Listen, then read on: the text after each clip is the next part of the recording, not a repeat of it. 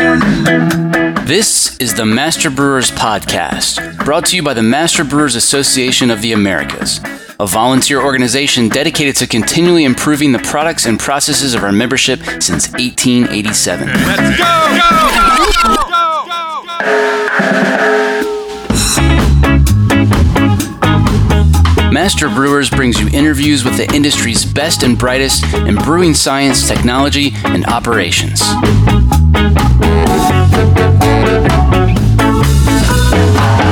Calm down, I'm moving too fast. This episode was made possible by the following sponsors. Discover more ways to enhance flavor and maximize beer yields with Salvo. Now available in varieties like Sultana, Trident, Lotus, Calypso, Cascade, and many more. Discover how Salvo can help boost your brew at hopsteiner.com. Additional support provided by Every beer has a story, and that's why, for over 95 years, Gusmer Enterprises has offered a full line of solutions, including equipment, analytical instrumentation, and processing aids, all brought to you from leading suppliers and backed by strong technical support. For the solution to your story, go to gusmerbeer.com. And thanks also to Brew Ninja, a brewery software solution that streamlines your day to day operations, including inventory, accounting, sales, and compliance, so that you can focus on making great beer. Listeners of this podcast will receive a unique offer by going to getbrewninja.com and using the code BrewNinja21.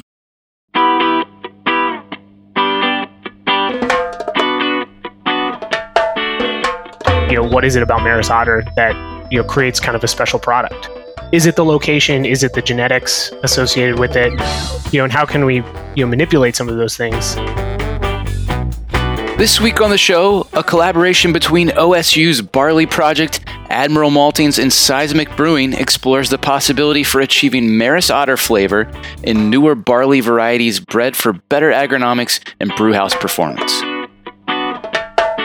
Hey, this is Campbell Morrissey. I'm the head brewer at Pfriem Family Brewers here in Hood River, Oregon. I'm also a PhD candidate working under Dr. Pat Hayes in the Oregon State University Barley Project Lab. Yeah, hi, it's Curtis Davenport, um, the head maltster and co founder at Admiral Maltings in Alameda, California. You gave a presentation not too long ago to District Northwest, the title of which was Romp of Otters Potential for Updated Heirloom Barley Varieties and Impact on Base Malt and Beer Flavor. What exactly do you mean by updated heirloom varieties? Yeah, great question. So when brewers are thinking about malt, you know, they're often thinking about the malt type, and rarely are they thinking about the barley variety that is actually in that malt, um, be it a single variety or a blend of varieties. Um, you know, a lot of people do know a handful of varieties, such as you know some of the heirlooms like Golden Promise and Maris Otter. You know, these are sold based on their reputation for being flavorful. Uh, however, we don't really understand quite yet what that flavor impact is from barley variety. And we wanted to see, after a host of studies, what would happen if we essentially crossed contemporary malting lines with some of these heirloom varieties? Could we cross in the contemporary agronomic attributes, the contemporary malt quality, with some of those flavorful uh, notes to see if we could get some of these updated heirlooms that were of interest to kind of all members of the supply chain? I think most brewers have, are probably have at least heard about Maris Otter or are familiar with it, but Tell us a little bit about Maris Otter. What's what's so special about it? Maris Otter is definitely an interesting variety. You know, it was probably the most widely planted winter barley in or winter malting barley specifically in the UK, really from the 60s to the 80s, um, which is a pretty long run for any variety. Um, about 1989, it was delisted by their organization, uh, similar to our AMBA, uh, but it kind of still maintained a reputation among traditional ale brewers, um, and you know that kind of tied into the rise of the craft brewing industry in the U.S. And I think a lot of a lot of brewers in the you know in the 90s were looking at Maris Otter as kind of a perfect malt for for doing some of these single infusion ale mashes. Um, so it was you know it had some of these low low modification uh, attributes that we're kind of we think of when we're thinking of ale brewing, um, but does really well without a step mash. So it maintained its own its own kind of provenance through that. We're here to talk about what is sort of part two of the work you've done on this subject. Before we do that, catch us up on part one. Absolutely. So, part one used a selection of these novel crosses. Uh, we took four lines uh, that were winnowed down from original 47. Uh, these are double haploid lines that are developed off crosses um, from either Violetta and Maris Otter or an experimental line from a German outfit, uh, 04-02836. Uh, these are contemporary malting lines. Um, you know, Violetta's AMBA listed, and the other is uh, kind of within that elite malting pipeline. And so we use the established, what we call the flavor pipeline here. Um, this has kind of been developed uh, since you know the Herb et al. papers in 2017, and they take malting through brewing and hot steep, do uh, hot steep and beer sensory, as well as hot steep and beer chemical profiling. And we applied that to this selection of Maris Otter crosses as well as a control. Okay, talk more about that flavor pipeline and sort of um, uh, the value of it. I mean, this is a way to sort of like really just get a a better look at a variety's potential faster, sort of. Uh, not necessarily faster. Uh, what it allows us to do is to kind of attack it from all angles, so to speak. Okay. Um, so we're able to do. Um, so you don't sort of just get to the end of this. Okay, we have the agronomic figured out. Now let's look at is this any good in the brewery? Uh, certainly, you know, we want to see kind of how does it perform in a hot steep sensory analysis, which is a relatively new tool for doing malt sensory. Um, it's very rapid. We're still developing kind of an understanding of the use of that tool, both from a research and a production standpoint.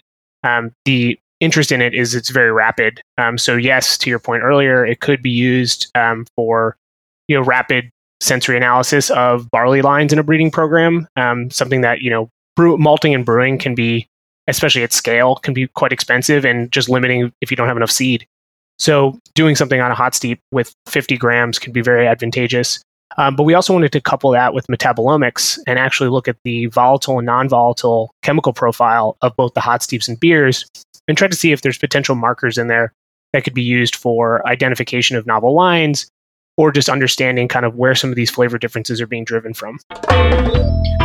Talk about sort of the, the results of what you observed um, uh, in part one. Um, so what we did find is that um, we saw much more separation between hot steep than we did in beers. Um, there was some notable differences from control, um, as well as some descriptive analysis differences. We did see some differences in chemical profiling, uh, but we got into the beer sensory. We really started to see that those differences were pretty muted, um, with only one significant line or one significantly different line.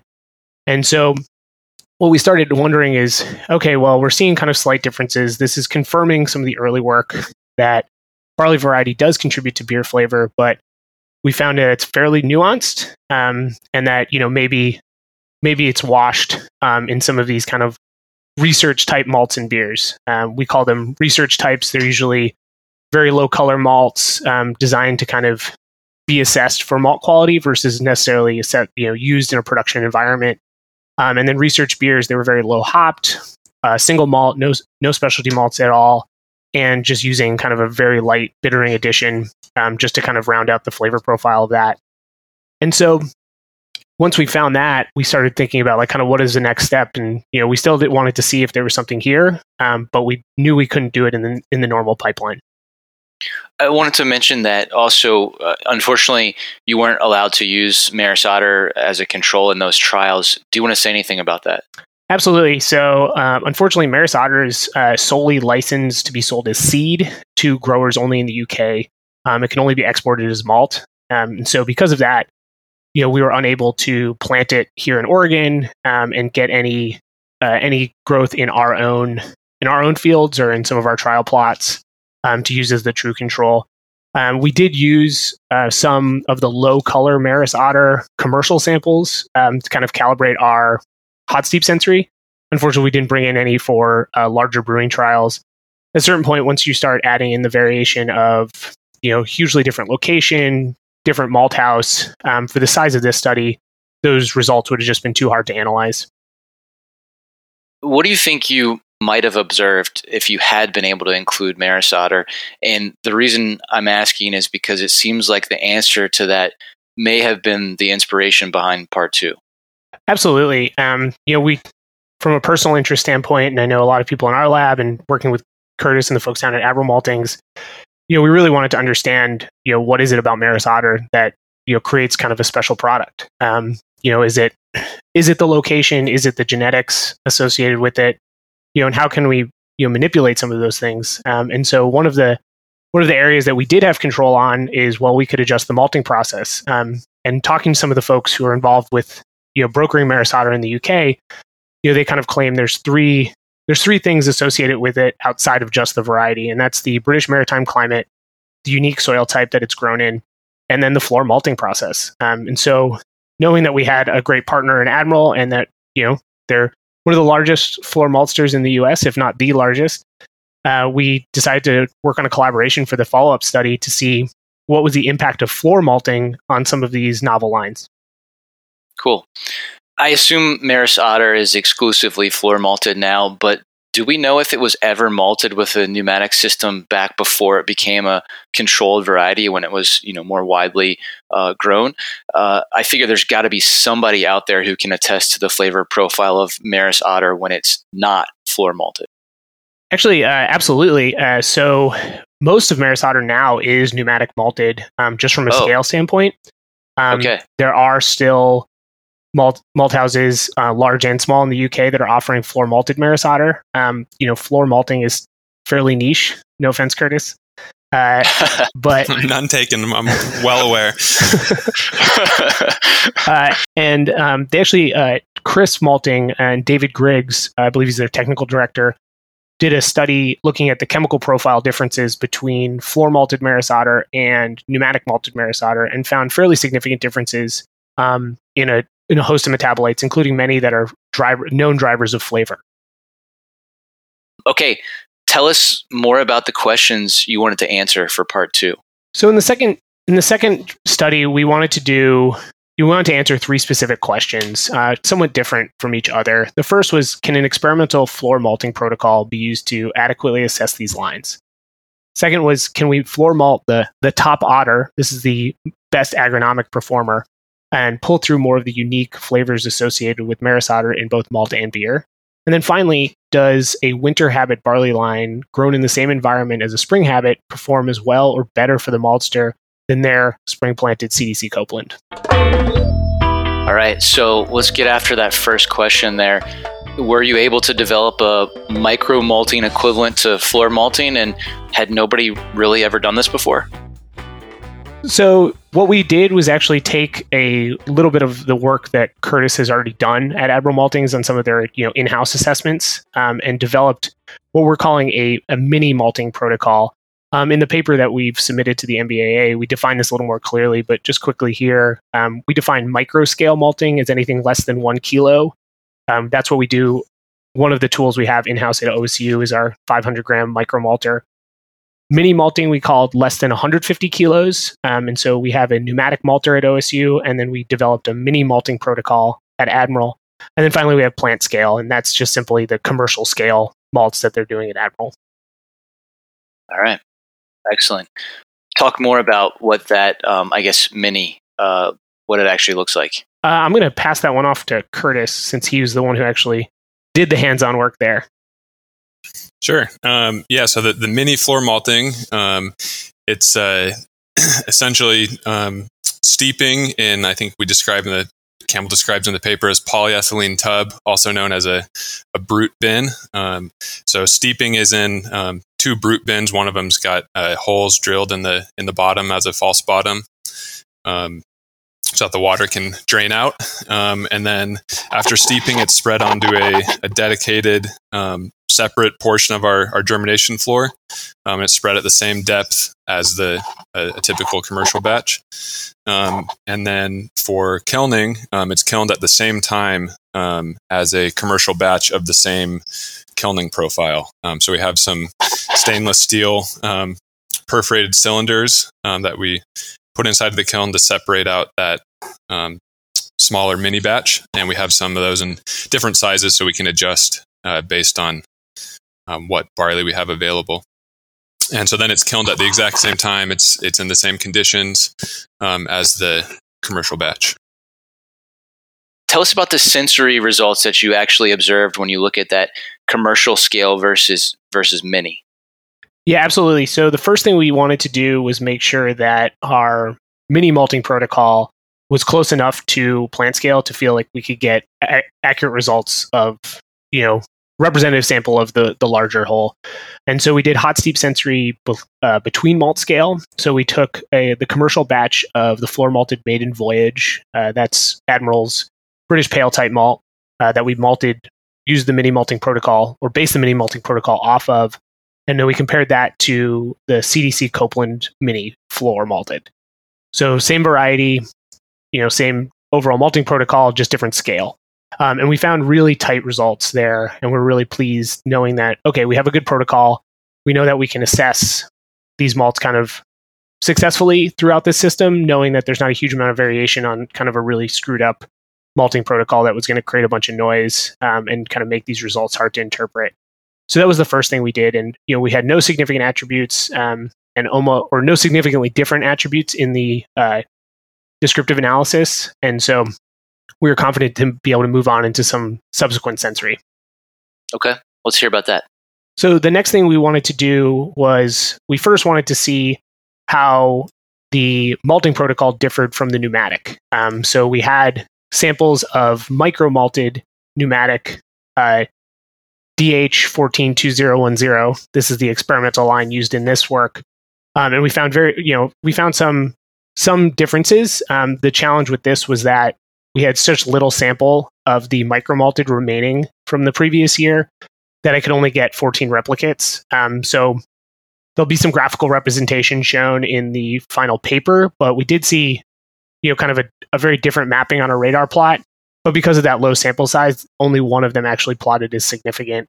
Um, this is not too surprising, you know, based on what a lot of people know is that floor malt is typically different than pneumatic malt even with different varieties, and that kind of confirms the chemical profiling that Griggs reported uh, that pneumatic and floor malted really create a different product, even if they were malted kind of to similar type.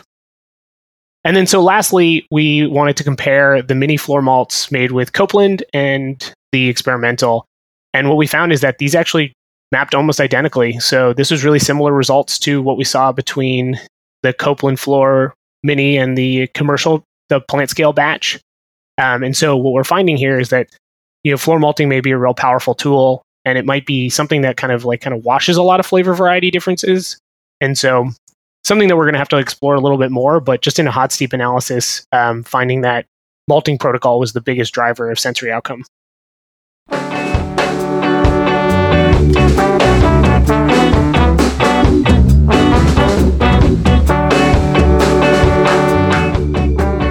Coming up it's another challenging year in Tule Lake. You know, this field it's already got a head start. It's already got a lot of water um, that it's had access to from the winter snow and rain, even though it's been a um, another dry year. So, yeah, I'm really excited to see how that field turns out. I'm John Bryce, and you're listening to the Master Brewers Podcast from the Master Brewers Association of the Americas.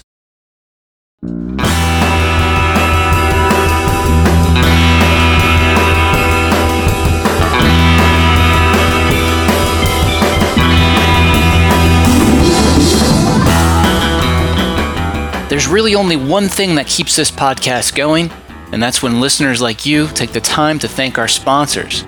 The next time you talk to a rep from one of these companies, be sure to thank them for their generous support. Get to know Proximity Malt. We malt superior, European style, low protein varieties grown close to home in Delaware and Colorado. Domestically grown, precisely malted to style. With our team of seasoned experts and two brand new malt houses, try what's really new in malt. Check us out at www.proximitymalt.com. Brew Monitor from Precision Fermentation works with your existing fermentation tanks to track dissolved oxygen, pH, gravity, pressure, temperature, and conductivity in real time from any smartphone, tablet, or PC. Get started for 30 days risk-free. Visit precisionfermentation.com/mbaa. We all know that the best brewing results come from the best ingredients.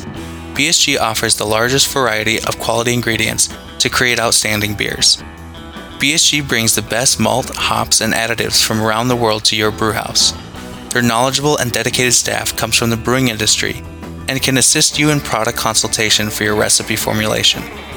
Contact your dedicated sales or customer support rep or become a customer at bsgcraft.com slash be a customer. Are you looking to improve yield, quality, and sustainability in your cellar? Alfa Laval has over 60 years of brewing experience offering centrifuges, dealcoholization systems, yeast plants, and complete cold block cellar projects designed for the most gentle and efficient treatment of your beer, cider, hard seltzer, or other beverages. but the leaders in brewing innovation help you meet your greatest production and sustainability goals. Visit alfalaval.us slash MBAA to learn more. Thank you to Brewing with Enzymes by Novozymes. For commercial brewers, enzymes can ease filtration, eliminate diacetyl rests, meet attenuation targets, and optimize your raw materials to save on labor. If you're curious to learn more, head over to brewingwithenzymes.com and get 50% off with your first order using discount code MBAA.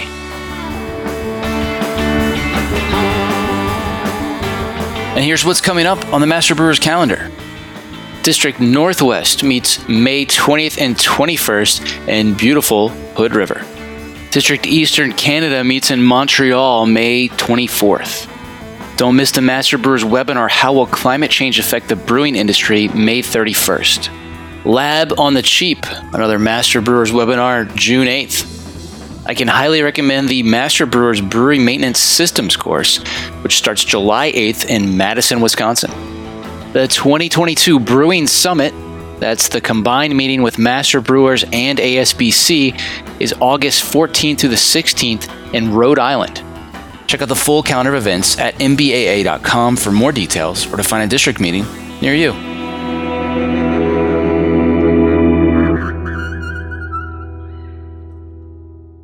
Now back to the show.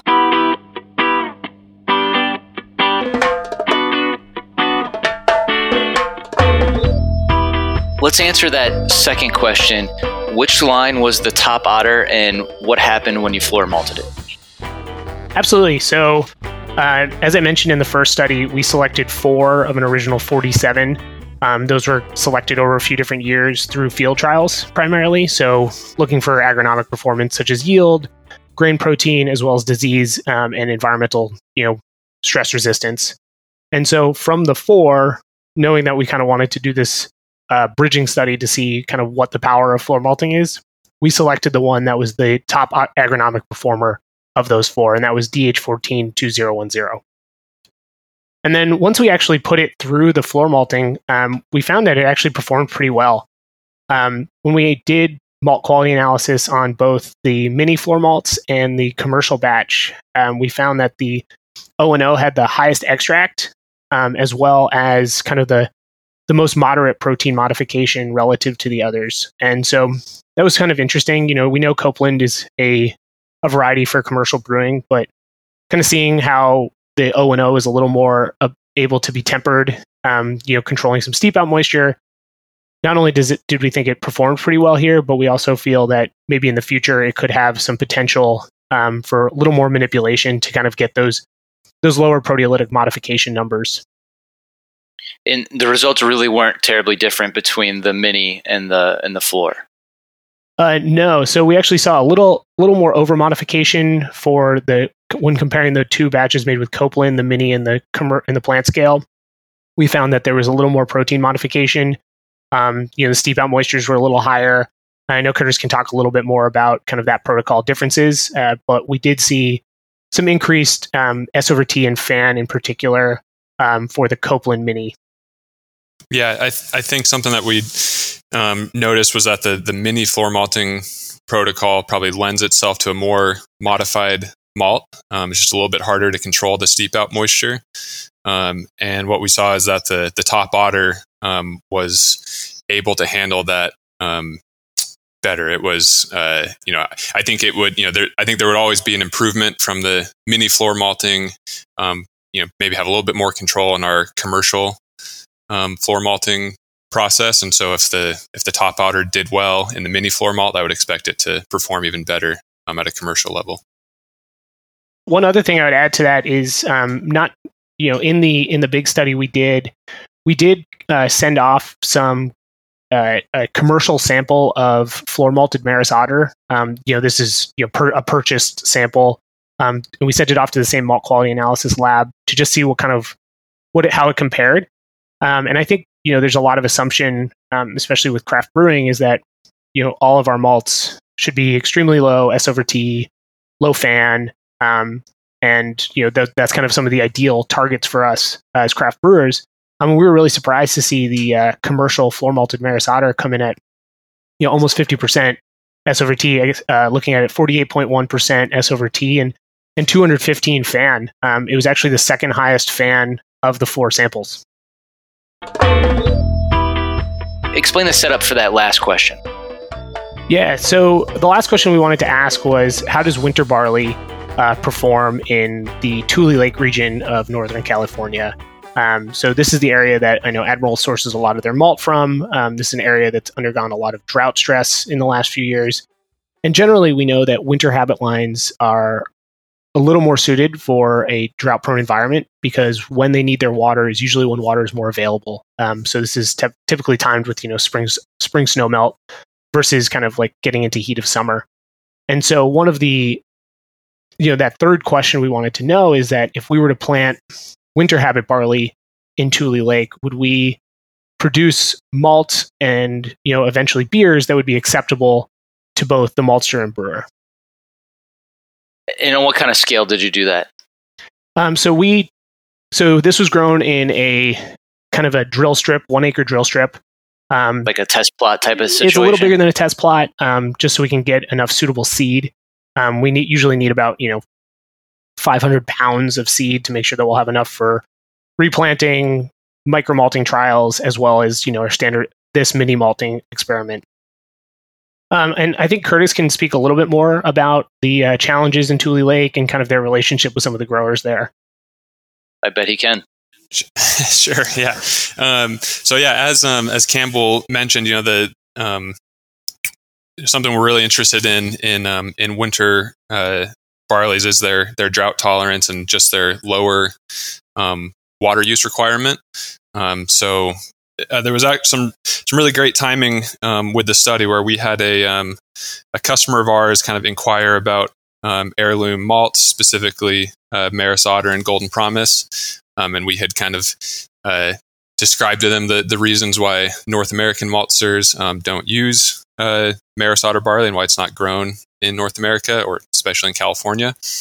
Um, and but at the same time, um, and and we are familiar with the work that um, Oregon State was doing, um, and so we kind of came to them uh, after the the ROMP 1.0 paper was um, was finished up, and uh, Campbell was ready for taking that to um, producing further work on on the topic, and um, we were really really interested. but at the same time, we're uh, faced with you know some real challenges in California agriculture where irrigated agriculture is just um, at its you know the extent to which um, ag in California relies on irrigation is you know, kind of incompatible with with ecological health in a lot of regions, um, and so for us, we are looking for um, a way to to have farmers produce barley with less water, and winter barley seems like a, a great start for that.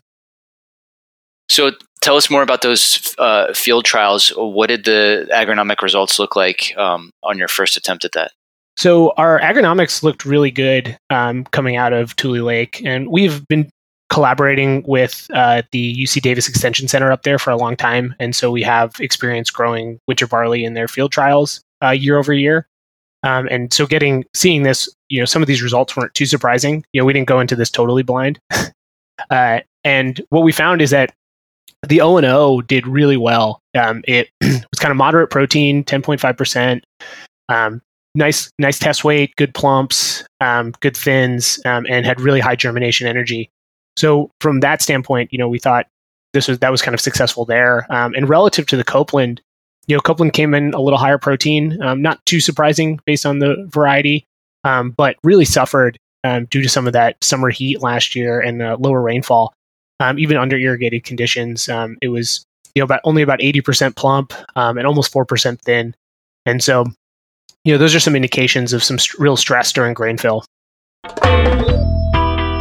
All right, so um, all this uh, field trial uh, barley ended up in uh, actual beer. Talk uh, talk about that a little bit. What was the process like to um, get this into uh, process into beers that we could evaluate.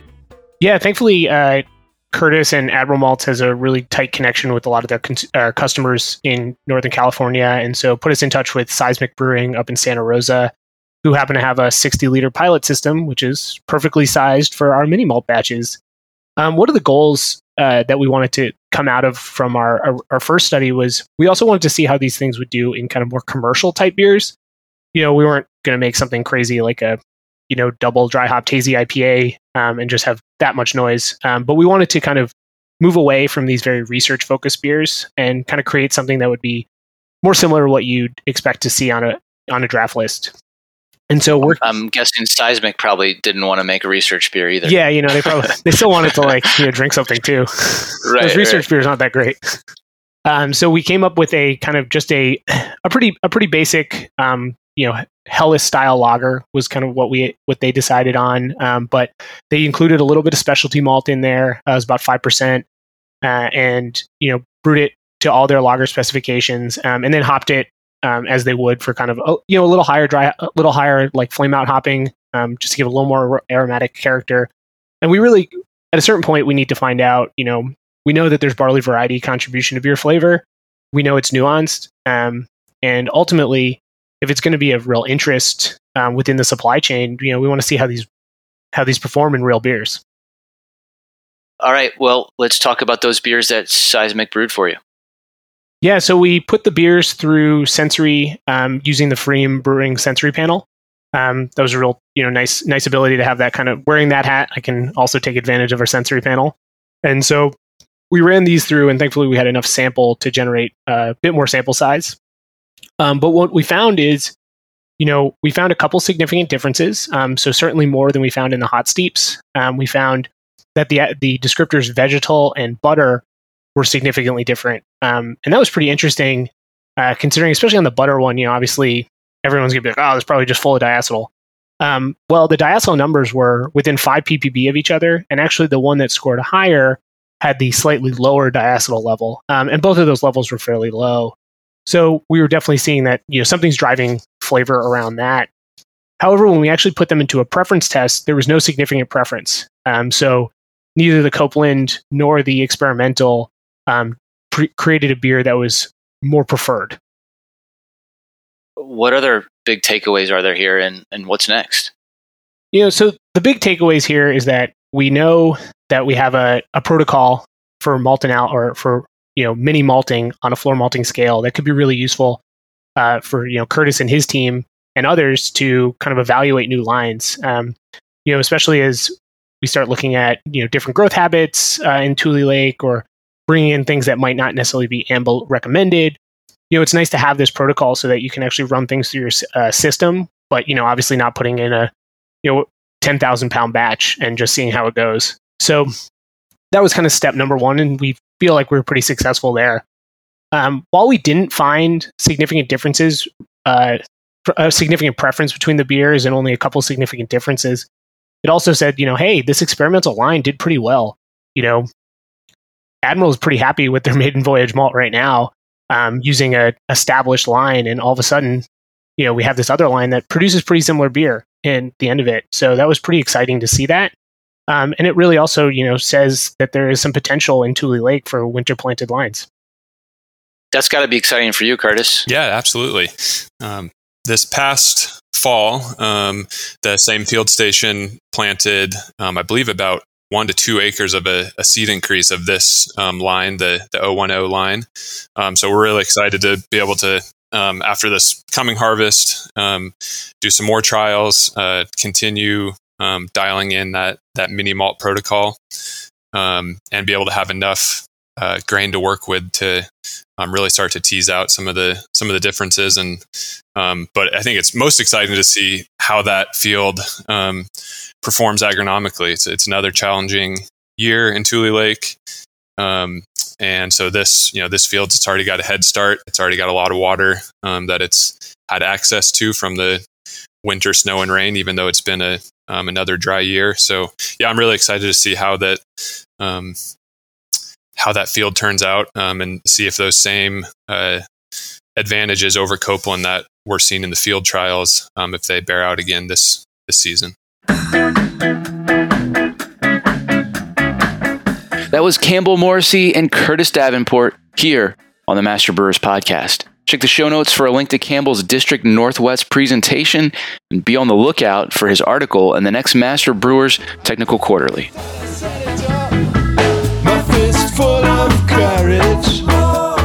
Are you enjoying the Master Brewers podcast? Let me tell you about a simple way you can help us keep making more. Take a minute to thank our sponsors. There's no way we could produce this show without generous support from sponsors like Hopsteiner, Brew Ninja, Proximity Malt, BSG, Gusmer, and Precision Fermentation. So please, let them know you heard their message on the Master Brewers podcast and that you appreciate their support.